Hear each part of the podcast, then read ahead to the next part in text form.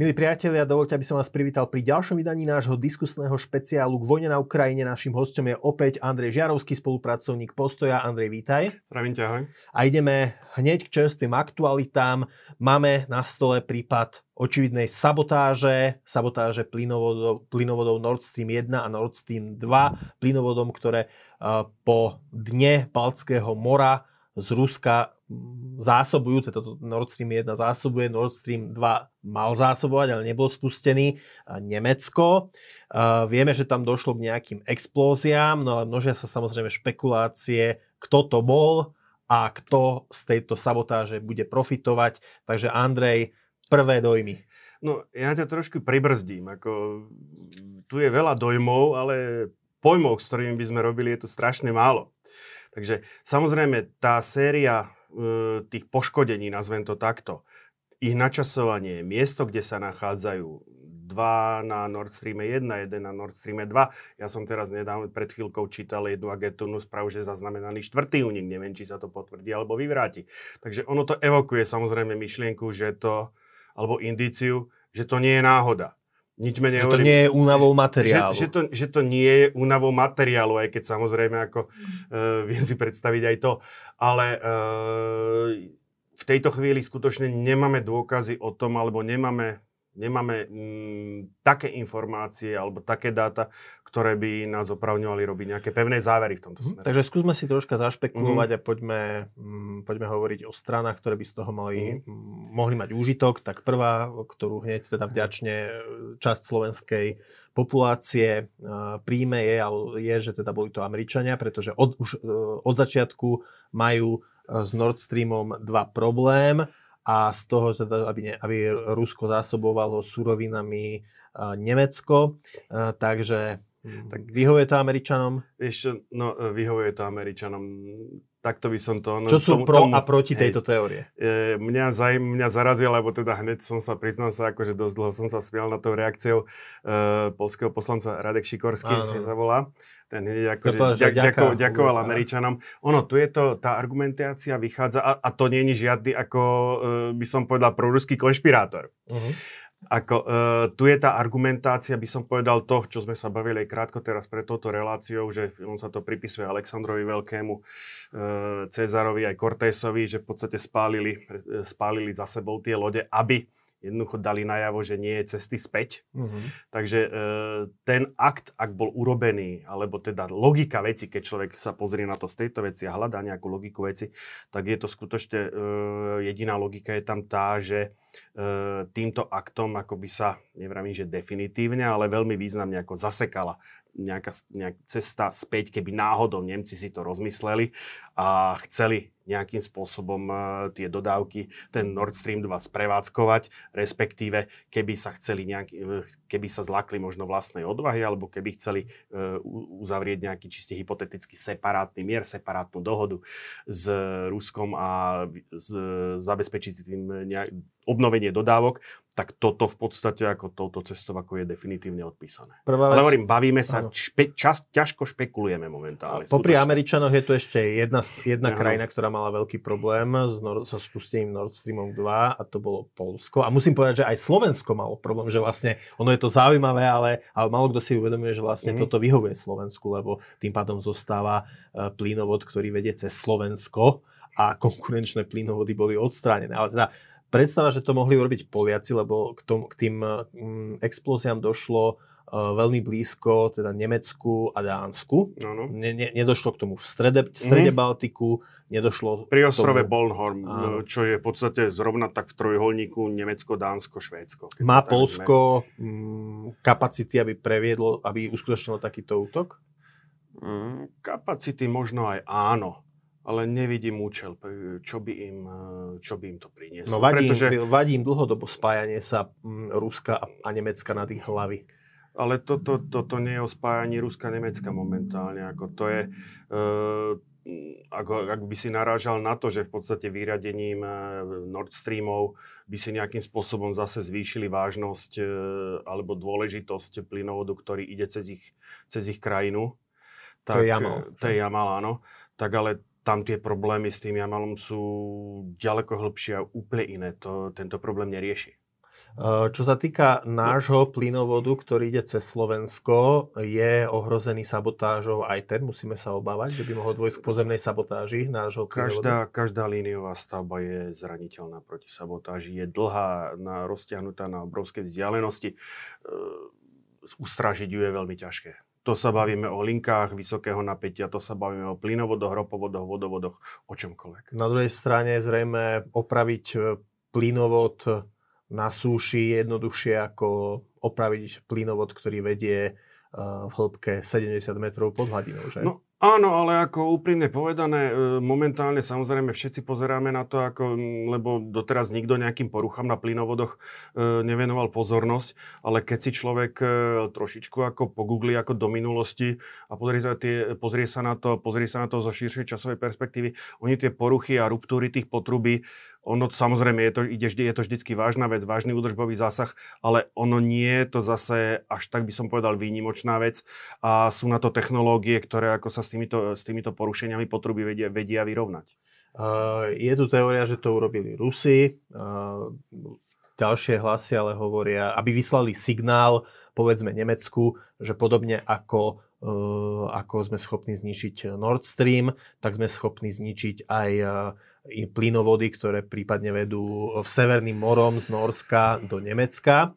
Na, na druhej strane je tu ten protiargument, že prečo by si Rusi sami strelili do nohy, prečo by sami ničili ropovody, no. ktoré, teda plynovody, ktoré zásobujú uh, ruským plynom a západnú Európu. A sme pri tom cui bono. Komu to najviac prospieva? Z tejto logiky, ako to Rusko sa skloňuje, najčast, najčastejším spôsobom. To je, keď si vezmeme poškodenie, poškodenie Nord Streamu 1, poškodenie Nord Streamu 2.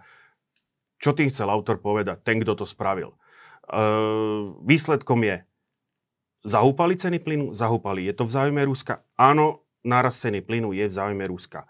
Uh, takisto, pred... Bolo by potom ale lepšie, keby zničili nejakú rúru v Severnom mori, ktorá vedie z Norska do Nemecka? Myslíš cudziu? No.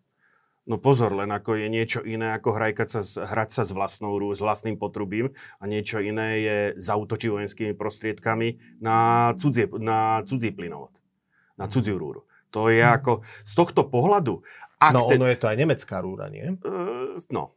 Ak pripustím uh, tú myšlienku, alebo ak budeme, ak budeme rozvíjať túto špekuláciu, alebo túto variantu, že za tým útokom stoja Rusy, tak uh, Vychádza to svojím spôsobom, nechcem povedať, že geniálne riešenie, ale ako veľmi, veľmi šikovné riešenie.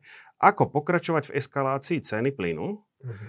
e, ako odpovedať, by som povedal, na ukrajinské úspechy na boisku. Minule sme tu špekulovali atomová bomba. Vidíme uh-huh. reagovať. Ak, za ak Čiže hovorí, že toto by mohlo byť toto ako keby by mohla byť reakcia. neatomová, neatomový Áno. spôsob, ako Hej. nehať o sebe počuť. No a potom je tam to, čo si naznačil ty, ako, ako vyhrážka v podstate, alebo vyst, e, zdvihnutý prst e, západoeurópskym štátom.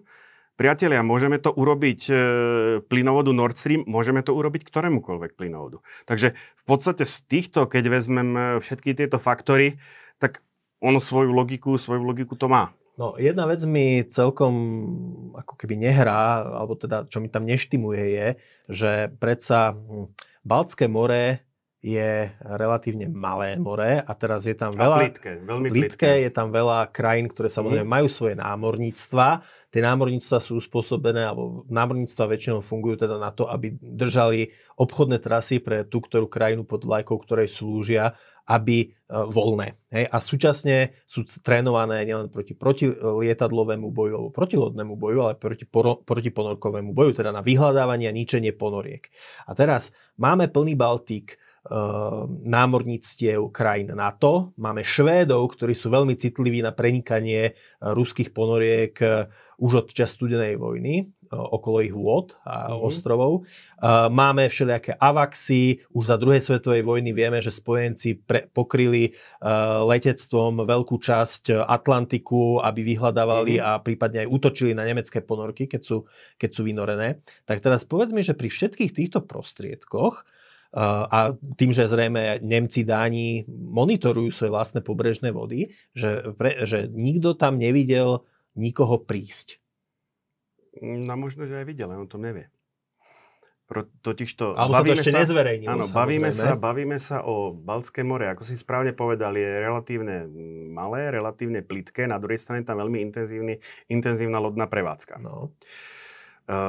Keď si rozrobíme tie možnosti a sme pri tých mojich obľúbených námorných dejinách, že, alebo tých námorných technológiách vedenia námorného boja, že ako by sa to asi dalo urobiť. Samozrejme v tých novinách najčastejšie pretriasané, pretriasaná varianta je, prišla tam ponorka, vysadila žabých mužov, ktorí to jednoducho pod, podminovali, ponorka odplávala, vyhodili to do vzduchu. Mimochodom, znižiť to torpédami sa nedá? Tým, že ponorka mm, vypáli na tie rúry alebo do ich blízkosti torpéda, tie tam explodujú a zničia potrubie. No prečo? A po, po torpéde ti ostávajú stopy. Po, rovnako asi aj po akýchkoľvek náložiach, ktoré použili. Správne. Muži, nie? A, a preto si myslím, že ak išlo o sabotáž, urobili to inak, nie náložou. Ale dokončíme túto variantu. No, no e,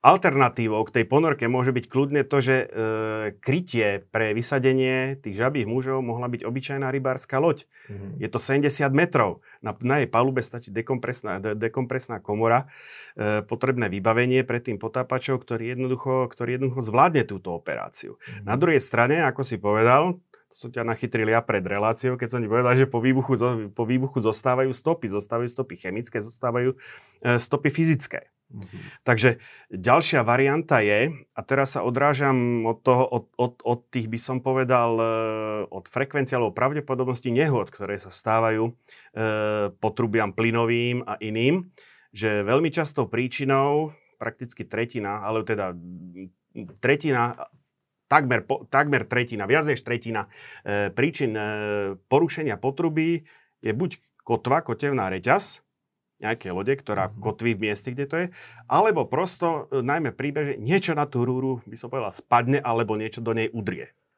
Čiže e, stále je možnosť, že to bola nehoda podľa teba? No, keby išlo o jedno poškodenie, tak poviem, že áno. Akože pri, Ale 3 či 4... pri, pri troch poškodeniach je už ťažko hovoriť. To by možno, že musel byť, to by, to by, to by sme sa museli baviť, či tam nie je skutočne nejaký systémový problém alebo niečo mm-hmm. také. Ako, uh, hovorím, sme, ťažko sme v rovine dohadov, akože málo, málo pojmov, veľa dojmov. Uh, ja som uh, takisto, keď sme sa bavili pre touto reláciu, tak som spomenul, že uh, práve kvôli tým stopa, kvôli, kvôli tomu, že výbuch zanecháva stopy, uh-huh. a nevravím, že by to bola rovno vizitka, ale svojím spôsobom by to ukazovalo, že išlo o nejaký násilný čin, že či nedošlo k takej situácii, že áno, boli tam žabí muži, ktorí ale len by som povedal, to potrubie poškodili do tej miery, že samo o sebe, že nedošlo k jeho deštrukcii uh-huh. a deštrukciu následne vyvolala, či už zámerná, alebo nechtiac, zmena tlakových pomerov vnútri potrubia. Pretože ako to tlak potrubie je štandardne natlakované na tlak 105, 105 110, 120 barov, e, rôzne, e, e, čítal som o rôznych číslach, alebo teda videl som, videl som rôzne tieto hodnoty. Len 100 barov, jeden bar e, rovná sa približne jedna atmosféra a to sa rovná približne 100 kPa. Mm. Takže keď sa bavíme o, o, e, o 100 baroch plus, tak bavíme sa viac než 10 megapaskalov, čo už je skutočne slušný pretlak. Len pre ilustráciu v tých 7, e, e, v tých 70 metroch je zhruba tlak 7 barov. Čiže keď som niekde čítal, nejaké, že v potrubí zostal tlak 7 barov, tak to znamená, že v potrubí sa vyrovná tlak s okolitým prostredím. Takže využiť tento pretlak. A preto ako nemusel to byť nutne výbuch, e, ktorý smeroval zvonku, pre, vychádzam z tých kusí informácií, ktoré sú, pretože keby došlo k porušeniu tej rúry pri tomto pretlaku, tak to sa tiež chová ako explózia. Mimochodom, e, počas studenej vojny uh Američania nainfikovali ruské, ruské potrubie na Sibíri a respektíve nejaký počítačový systém, ktorý ho spravoval uh, počítačovým vírusom a niekde hlboko na Sibíri došlo vlastne k explózii a tak to bol vyradený. Mo- mohlo teda dos- aj k niečomu podobnému? Je to jedna z... Je to, je, pri, pri tej miere poznania, ktorú máme, aj toto je možné. Aj mo- toto je možným scenárom. Uh-huh. Nemôžem to vylúčiť. Uh, ešte okrem tých žabých mužov je tam a teda nejakého interného poškodenia, mm-hmm. je tam ešte aj možnosť nejakého ponorkového dronu. To, ten by sa tiež dal vysadiť povedzme z nejakej rybárskej lode. Áno, fakticky to, čo, pla- to, čo, platí pre, to, čo platí pre vysadenie tých žabých mužov, platí aj pre ten dron. Či už je to, či už je to e, materskou ponorkou, alebo či už je to, ja neviem, loďou, ktorá sa tvári ako rybárska loď a pohybuje sa na, v, tom, e, v tej cieľovej zóne. Dala by sa veľká, m, mm, taká ponorka mám, koľko, ponorky majú koľko, 130 metrov, 150 metrov bežne, ktoré sa používajú vo vojenských námorníctvách? E, bavíme sa o Balte. Balt je krajine nevhodný pre použitie jadrových ponoriek. Dokonca žiaden z baltských štát, ani, ani e, samotné Rusko nedrží na Balti jadrové ponorky. V zostave baltskej flotily je jedna jediná, oficiálne jedna jediná ponorka e, projektu 877. Podľa, na, podľa kodovania na to je to e, ponorka ty, typu kilo. A to je ponorka, ktorá má výtlak 3000 tón je dlhá 72,5 metra a prípadne niekoľko teda... Mm, a, a je to dieselektrická tie, ponorka, tie kraj, kratšie dízelové, ktoré majú napríklad ne, nemecké námorníctvo, ktoré má vo výzbroji, to má koľko? 50 metrov? 40? Uh, tie ponor, ono, tieto ponorky konvenčné sú plus minus ako všetky rovnaké. Najsofistikovanejšie ponorky, ktoré sú v Balte, tak to sú, uh, to sú ponorky 212, triedy 212, to sú nemecké ponorky. A dali by sa vystopovať, ako ke, že, že dalo by sa vystopovať, keby tam plávali okolo toho potrubia? Že niekto by to zachytil jednoducho? Keby na ne, takto ti poviem, problém je, no tie námorníctva doteraz nemali vyhlásenú pohotovosť. Uh-huh. Ten plynovod má 1200 km. 1221, 1232. Uh, tá hĺbka, jak som povedal, je tam 50, 70, 50 až 70 metrov, niekde plus minus. Uh, keby čakal ten útok, keby čakali ten útok a v podstate boli by pri, bo, a očakávali by niečo, bola by vyhlásená pohotovosť, tak je málo pravdepodobné, že by, e, že by niekto tam prenikol ako bez zaznamenania. E, momentálne, pokiaľ viem, švedské, námorníctvo, e, švedské, norské námorníctvo už vyhlásilo pohotovosť a v podstate každá, každá ropná ploši, každá plošina v, v šelfe v tejto chvíli má vlastnú jednotku, ktorá ju už chráni. Uh-huh. Alebo minimálne e, skupina tých plošín e, vždycky, má na, vždycky má na svojej, vo svojom okolí nejaké rýchle člny švedského námorníctva plus námornú pechotu na, na, priamo na tej plošine. E, predpokladám, e, momentálne je len otázka času, kedy aj tie ostatné námorníctva, pokiaľ bude žiť táto teória sabotáže, jednoducho zvýšia tú hliadkovú činnosť. E, k tomu, čomu došlo, došlo k, v medzinárodných vodách. Takže oni, kým je mierový stav, kým sa tam kým tak e, nemajú nejaký dôvod k nejakému intenzívnemu hliadkovaniu. No, e, no Nemci aj Dáni zrejme budú, uh, sa pozrú, alebo sa už, už skúmajú miesto činu. Uh, ako dlho bude trvať, kým sa zistí, kým teda nájdu nejaké stopy možno výbuštín alebo čohokoľvek, ktoré, a ako dlho bude trvať vyšetrenie tejto veci. Myslím v zmysle, že budeme, nie teraz vyšetrenie, že záver vyšetrovania bude o rok, ale že bude možné vedieť, teda čo sa asi stalo. Ja ti nepoviem presne to čas. Bavíme sa o týždňoch. Bavíme sa o týždňoch. Uh-huh. A oprava, prípadná oprava, ako je to no, s opravami plynovodov? Takto, uh, oni hovorím, tie opravy, tie opravy tých plynovodov, to zase nie je taká extrémne neobvyklá vec, uh-huh. ako sa deje. Sú na to technológie, sú firmy, ktoré to prevádzkujú komerčne. Uh, konkrétne tieto Nord Streamy majú svetlosť potrubia 48 palcov, čo je 1,2 metra 1220 mm. Uh, ale aj na toto, akože to sú tie potrubia väčšej svetlosti, ale aj na toto sú tie technológie. Ono v podstate je to podobné, ako keď e, inštalatér spája vodovodné trubky. Akurát tie fittingy, e, ktorými, ktorými sa to spája, e, nie sú do ruky, ale sú veľké tak ako, ako menšie auto. Uh-huh. Rozumiem. Uh...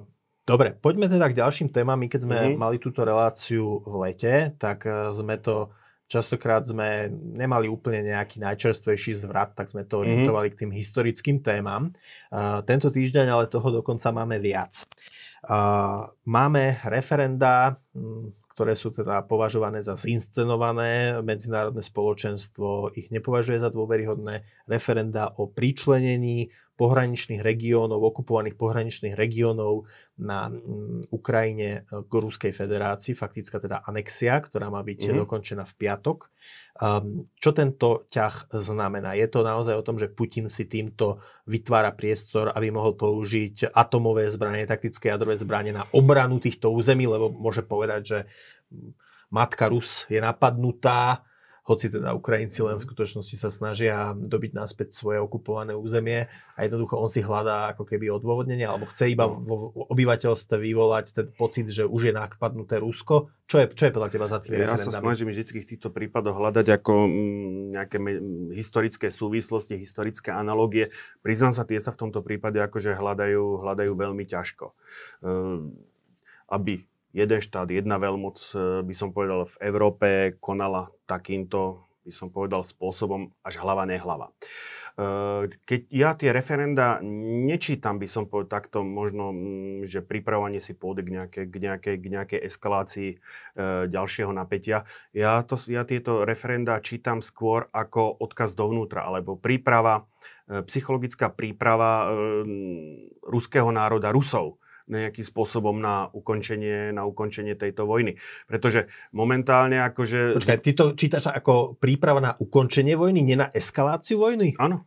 Áno. No to skús vysvetliť. Teda. No, pretože momentálne ako e, vyhlásil, vyhlásil referendum, v podstate svojím spôsobom si chce vykolíkovať to územie a tým pádom ako keby už dával, dával najavo e, hranice svojho záujmu, alebo jak to povedať, e, treba to čítať najmä signál, signálom dovnútra, pretože keď si vezmeme, aký bol vývoj od začiatku, v prvom momente bolo zmeniť režim na Ukrajine. Uh-huh. Tomu zjavne nevyšlo Áno. útokom na Kiev. Čo bolo druhý, druhý systém, druhý, e, druhý cieľ bol vyhlásený akože zbaviť Ukrajinu vojenských možností. No nacizmu. Áno, de, de, no, ako zbaviť Ukrajinu vojenskej síly, aby jednoducho nemohla, keď už nemôžem zbaviť vládu, tak aspoň ju ochromiť do tej miery, no. aby nebola schopná. Tam dosiahol pravý opak. Tam ako, ani toto nevyšlo. Takže ostáva ten tretí cieľ, o, ktorom, o ktorý sa vone, ako e, oslobodenie alebo zabezpečenie, zabezpečenie Donbasu. Hmm. Takže toto v podstate vyhlási, vyhlásil e, referendum formálne alebo z hľadiska, rusk, z hľadiska ruských záujmov alebo e, ruského, ruského videnia, ruskej optiky tieto krajiny vyhlási, tieto časti e, Ukrajiny vyhlási za anektované. No a tým pádom má tu možnosť, alebo e, dovnútra Rusi na to môžu pozerať, áno, už v tejto chvíli, ako e, máme, nie, máme, poviem to tak, manažerský zafajlovaný výsledok, a, môžeme, a, a môže teraz jednať nejakým spôsobom z tejto pozície, toto je moje, toto si chcem obrániť. Fakticky mení sa tým, mení tým, e, by som povedal, snaží sa tým zmeniť to vnímanie e, tej vojny v Rusku, ktoré sa preklápa, alebo ktoré stále aj v dôsledku mobilizácie začína byť problematické v tom, že tí Rusi samozrejme chcú kladú otázku, že čo robíme na tej Ukrajine, čo tam, čo tam, na čo sme tam. Tým, že on vyhlási, no, počkaj, toto je Rusko, my sa bránime. Hej. Takže toto je ten, ja hovorím, toto je tá možno príprava psychologická. A on povie, toto, toto územie chceme, toto územie je Rusko, toto územie bránime, to sú naši ľudia. Mhm. Toto môže byť ten, by som povedal, ten výkričný moment e, začiatku, tých, začiatku konca vojny alebo začiatku tých rokovaní. Predbieham udalosti a hodne, a hodne ich predbieham. No ale momentálne. Ukrajina ako z pohľadu Ukrajincov sa nič nemení no, a budú je... naďalej mať snahu tie územia Hej.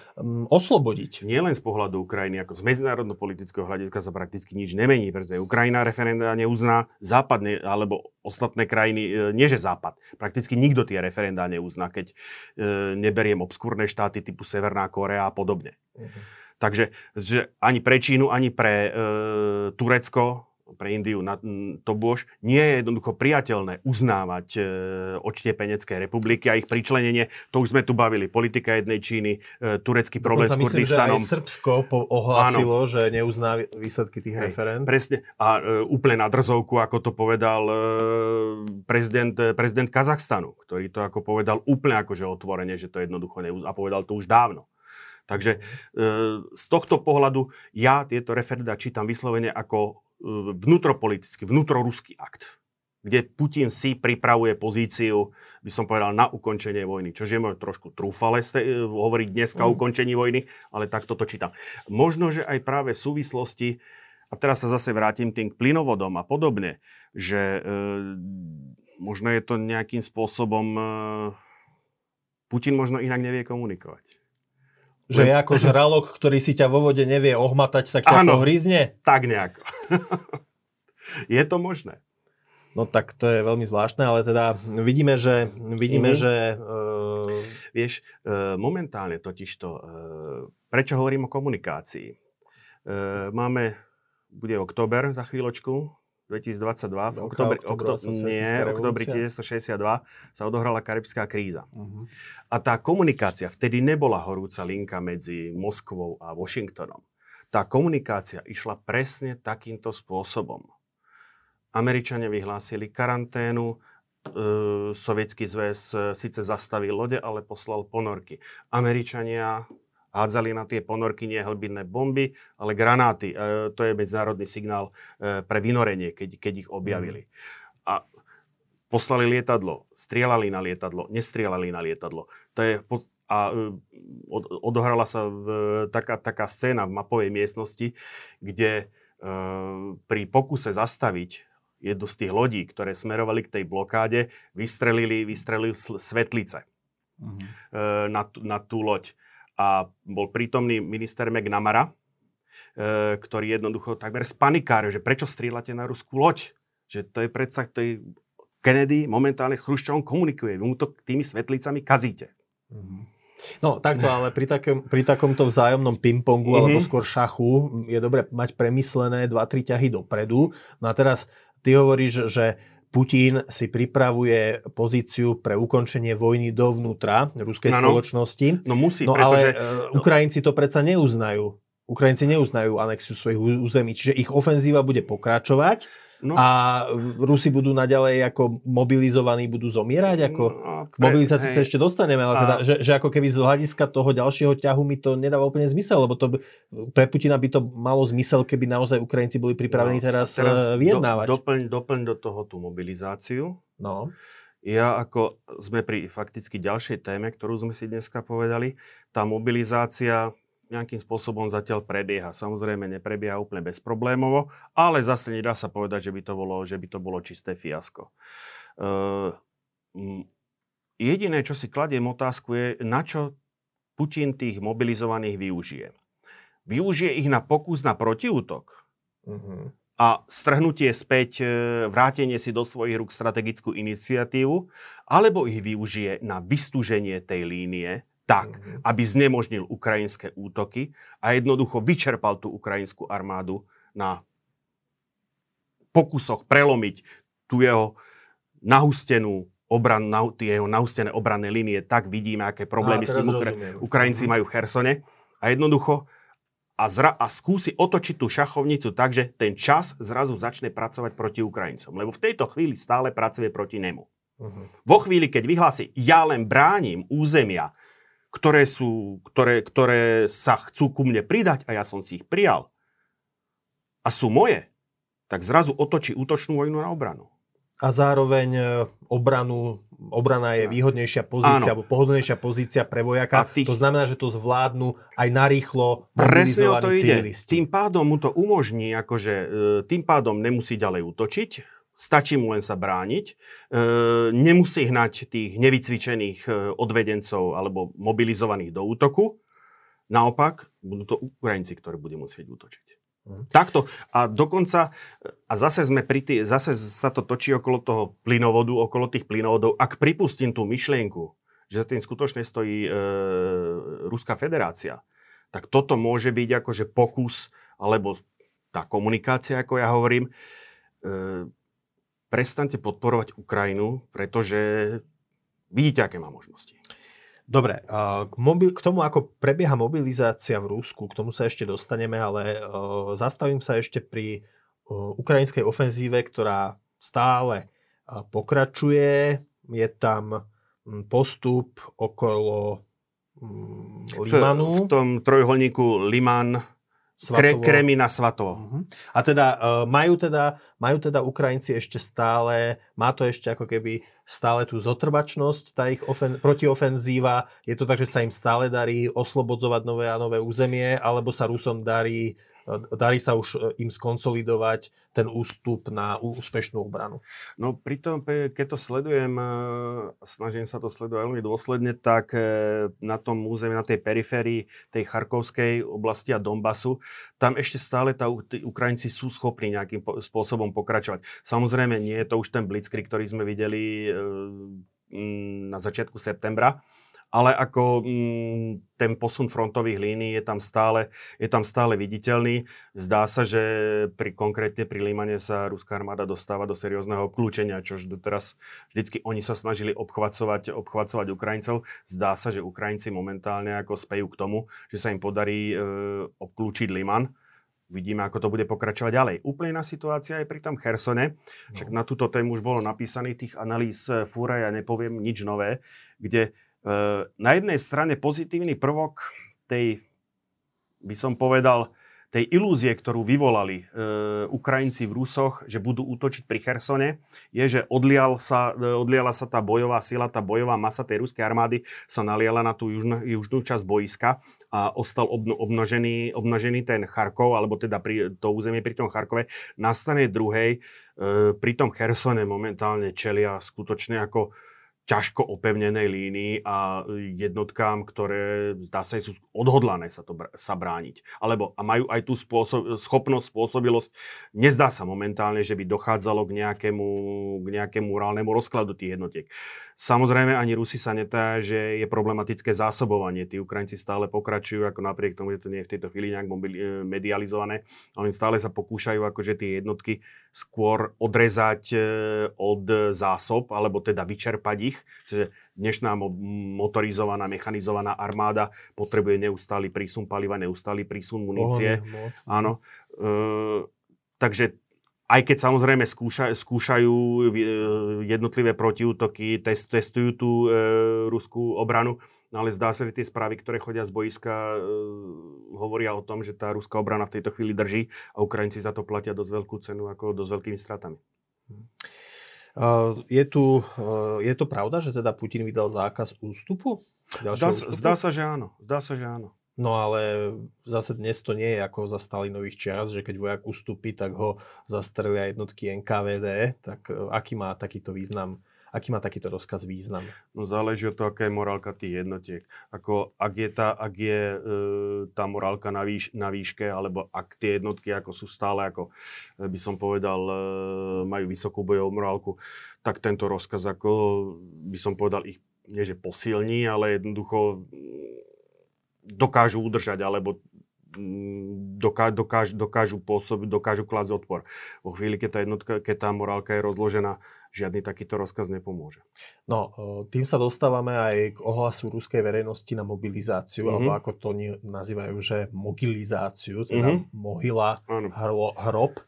Um, vlastne vidíme, ty si povedal, že Putin má teda možno nejaký plán vystužiť tými odvedencami to anektované územie, okolo, ja, ktoré vedie pozdĺž Azovského pobrežia až ku Krymu. To, to, bavíme sa o mojom dohade. Áno, zase. áno, ale Hej. aj keby tá teória bola, tak uh-huh. bežní Rusi o tom netušia, lebo teda není to nejako k ním komunikované, ano. že tí vojaci tam idú sa len brániť. Oni, uh, ruská verejnosť, ich pohľadu, tí vojaci idú byť posielaní na Ukrajinu ako mlinček, no a, ako do mlinčeka na meso. No počkaj, toto je narratív akože našej tlače. Veď, no, našej nie je to úplne, ako, nie je to len Vidíš tak, to ako, síce, áno. Hovoria to aj vojaci, ktorí sa už, ruskí vojaci, ktorí sa už vrátili z frontov, boli presunutí do zázemia, že jednoducho je to mlinček na meso a že keď za situácie, keď tam nebola schopná fungovať ukra- e, ruská profesionálna armáda, tak odvedenci s pár dňovým alebo pár týždňovým um, výcvikom, aj keď možno pred desiatimi rokmi slúžili niekde v Čečensku pred 20,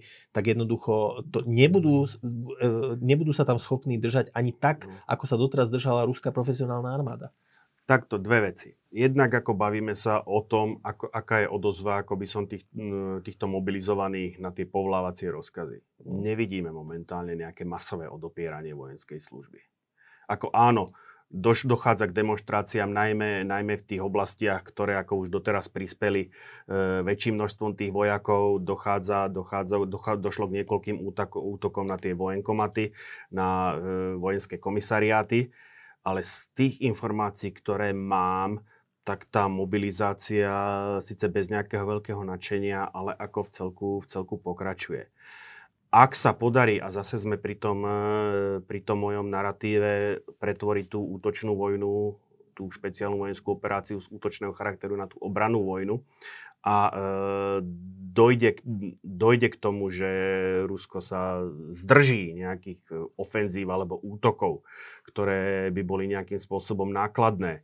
E, myslím, čo sa týka najmä strát na životoch. Že skutočne tie informácie o tom skutočnom linčeku na, maso, na meso preniknú akože do tyla. Pokiaľ, a teraz sa bavíme ťažko hypoteticky, tým pádom e, možno dojde zase k obnoveniu alebo k e, posilneniu dôvery tých vojakov voči, voči, voči tomu svojmu veleniu, tak môže dôjsť k tým stabilizovaniu tých frontových línií a ten, táto prisunutie tej masy tých vojakov môže splniť svoj účel. To je, pokiaľ by, by som povedal, e, sa ruské velenie správalo by racionálne a správalo defenzívne. Možný je momentálne samozrejme tá situácia, a už som to tu naznačil, že oni pokúsia nejakým spôsobom sa korigovať, akože e, pokúsia, sa, pokúsia korigovať tie ukrajinské úspechy na bojovom poli z uplynulých týždňov a týchto nepripravených, nevycvičených e, a možno nie veľmi kvalitne vyzbrojených vojakov vrhnúť do nejakého masového útoku. A toto môže byť práve ten problém, ktorý potom e, aj v minulosti a tam tu už tie paralely historické, o ktoré sa ja rád opieram, máme. Či už je to už aj minule spomínaná rusko-japonská vojna roku 1905, rok 1917, kde práve by som povedal, uh, nie nie e, také bezcitné alebo chladnokrvné nakladanie s vojakmi, e, s, vlastnými vojakmi. s vlastnými vojakmi, plus k tomu ekonomické problémy, ktoré e, vojnový stav priniesol, viedli potom k oslabeniu, e, k, k oslabeniu tej stability, k revolúcii a v 1917 dokonca k zvrhnutiu, k zvrhnutiu cárskeho režimu. Čo ma zaujalo je, že my sme o možnosti mobilizácie hovorili už pred dvomi týždňami ano. a ja som si to Andrej Žiarovský to úplne preto, lebo ty si tam hovoril, že teda to sa, my sa na to zle pozeráme na západe, ak tú mobilizáciu pokladáme za vec buď alebo. Áno. Pretože uh, naozaj Putin sa zdá, že pristúpil k čiastostnej mobilizácii, ale tam tiež... Verbálne k čiastočnej Áno, ale tiež je za tým troška taká havadiúra, lebo teda minister Šojgu krát po tom Putinovom prejave povedal, že iba 300 tisíc bude mobilizovaných, ale teraz to skôr vyzerá, že to môže byť viac ako milión vojakov a súčasne ale zároveň vidíme, Uh, súčasne ale zároveň vidíme, že sú tam veľké problémy napríklad s tým, vidíme príklady, že si tam lámu ruky videa, vidíme uh, že vojaci prichádzajú do tých kasární a zistujú, že nemajú pre nich postele. Uh, vidíme problémy v Dagestane, čo uh-huh. je mhm. jedna z tých oblastí, kde by mohli vypuknúť secesionistické snahy, teda snahy o odtrhnutie možno až od Ruskej federácie. Uh, čo, ako toto bude ďalej pokračovať? Tí Rusi si musia uvedomiť, že ten režim e, vždy, keď hovorí jedno, tak to dopadne inak, ale, čo dosvedčuje to, že 200 tisíc e, ruských mužov emigrovalo. Ale Rusi sú na toto zvyknutí. Toto je akože už odčias cárov, toto je, ich, toto je ich chlieb každodenný. Oni jednoducho vedia, čo sa po nich chce, aby hovorili. Oni vedia, že tá vládna moc im nepovie pravdu, že ono je to všetko inak. Oni sú... A takisto tá vládna moc vie, že akože tí ľudia, keď mu vyjadrujú podporu, že ako hovorí jedno, myslí si druhé. Toto je systém fungovania ruskej spoločnosti, bohužiaľ. Pre nás ako ťažko pochopiteľný, ale ako takto to funguje. Zároveň e, tá ruská šia znesie mnoho ano. dreva, keď sa na ňu rúbe, ale keď ten pohár pretečie, tak je schopná zvrhnúť tých No to je vládcov. to, že t- e, by som povedal, tie zlomové okamihy tých ruských dejín, tie revolúcie, prichádzajú, nie že by spätne vieme vysledovať, akože už, už to k tomu spelo. Ale ako pre tých súčasníkov to vždycky prichádza ako, že je to náhly zlom. Takže dlho, dlho, zdanlivo sa nič nedieje. Ešte v januári 1917 e, ruský cár bol nespochybniteľný. Nikto by nebol hádal, že za necelý mesiac sa jeho trón bude kývať a za pár dní nad viac na to sa vzdá trónu. Hmm. Takže je to v istom zmysle nevyspytateľné, čo Dneska tá situácia je veľmi neprehľadná a dneska bola tá relácia, dneska ten náš rozhovor je skutočne, ja som to už povedal na začiatku, bavili sme sa od začiatku, či už to bola tá téma plynovodov, alebo teraz dopady tej mobilizácie, alebo e, čo bude, čo bude nasledovať, e, aké budú kroky. Bavíme sa skôr vysl- ako hypoteticky, nechcem povedať až špekulatívne. Tá situácia momentálne dospela do určitého momentu ekvilibra. Keď, rovnováhy. rovnováhy, keď vidíme to tak a vidí, vidíme to, že aj na tom boisku momentálne, áno, ešte, ešte na tom severnom boisku postupujú Ukrajinci, na tom južnom je tá situácia, tá situácia stagnuje. Naopak pri Bachmute sa zase snažia útočiť, ešte stále snaží útočiť ruská armáda. Ten front, Uh, možno, že skutočne sa stabilizoval v tejto chvíli, dospe, dospeli sme do určitého stavu, nechcem povedať patu, ale rovnovážneho stavu a uh, predpovedať, čo bude ďalej tá naša debata, ktorú, čo dneska sme, sme sa bavili, je skutočne, by som povedal, veľmi ťažké, hypotetické. A čo skoro ešte do toho vstupí a, faktor počasia? Áno. A e, to som, e, ako, už niekoľkokrát som chcel z tohto miesta povedať, že možno mne dávalo logiku ten odklad e, tej, tej ukrajinskej ofenzívy. No, to som vlastne hovoril aj my. Áno, to, no, že, je to, že skracuje to v podstate tú dobu tej reakcie. Uh-huh. Na druhej strane, pokiaľ, a zase pokiaľ ruské velenie k tomu pristúpi racionálne a nasadí tú, def, e, tú, tú defenzívnu taktiku, ktorá môže byť paradoxne pre Ukrajincov možno, že nebezpečnejšia, než keby sa pokúsili o nejakú masívnu protiofenzívu, tak si vytvára čas pre e, dovýcvik tých vojakov, nazvem to takto. Je mhm. bežná prax e, ruskej armády robí, e, v západnom manažmente sa to hovorí, že on-job training. V podstate cvičiť tých vojakov za pochodu, cvičiť mm. ich počas e, keď je prestávka v bojoch, keď, sú, keď je tá bojová činnosť menej intenzívna. Mm-hmm. Takže pokiaľ by skutočne to, to ruské velenie prijalo tú defenzívnu taktiku, tak si vytvorí priestor aj na toto. To bolo posledné slovo. Mm-hmm. Andrej Žiarovský, ďakujem, že si dnes prišiel. Ďakujem aj vám, milí diváci, že ste si nás dnes zapli. Ak sa vám páčilo toto video, dajte nám like a staňte sa odberateľmi kanála Postoj TV. Potom vám už žiadna iná alebo podobná debata neunikne a samozrejme tak ako vždy pod e, týmto videom nájdete aj link na Andrejovú knihu Ruské storočie vojen, stále je možné si ju zakúpiť no a potom zase niekedy dovidenia na budúce. Pekný deň. Dovidenia, pekný deň prajem.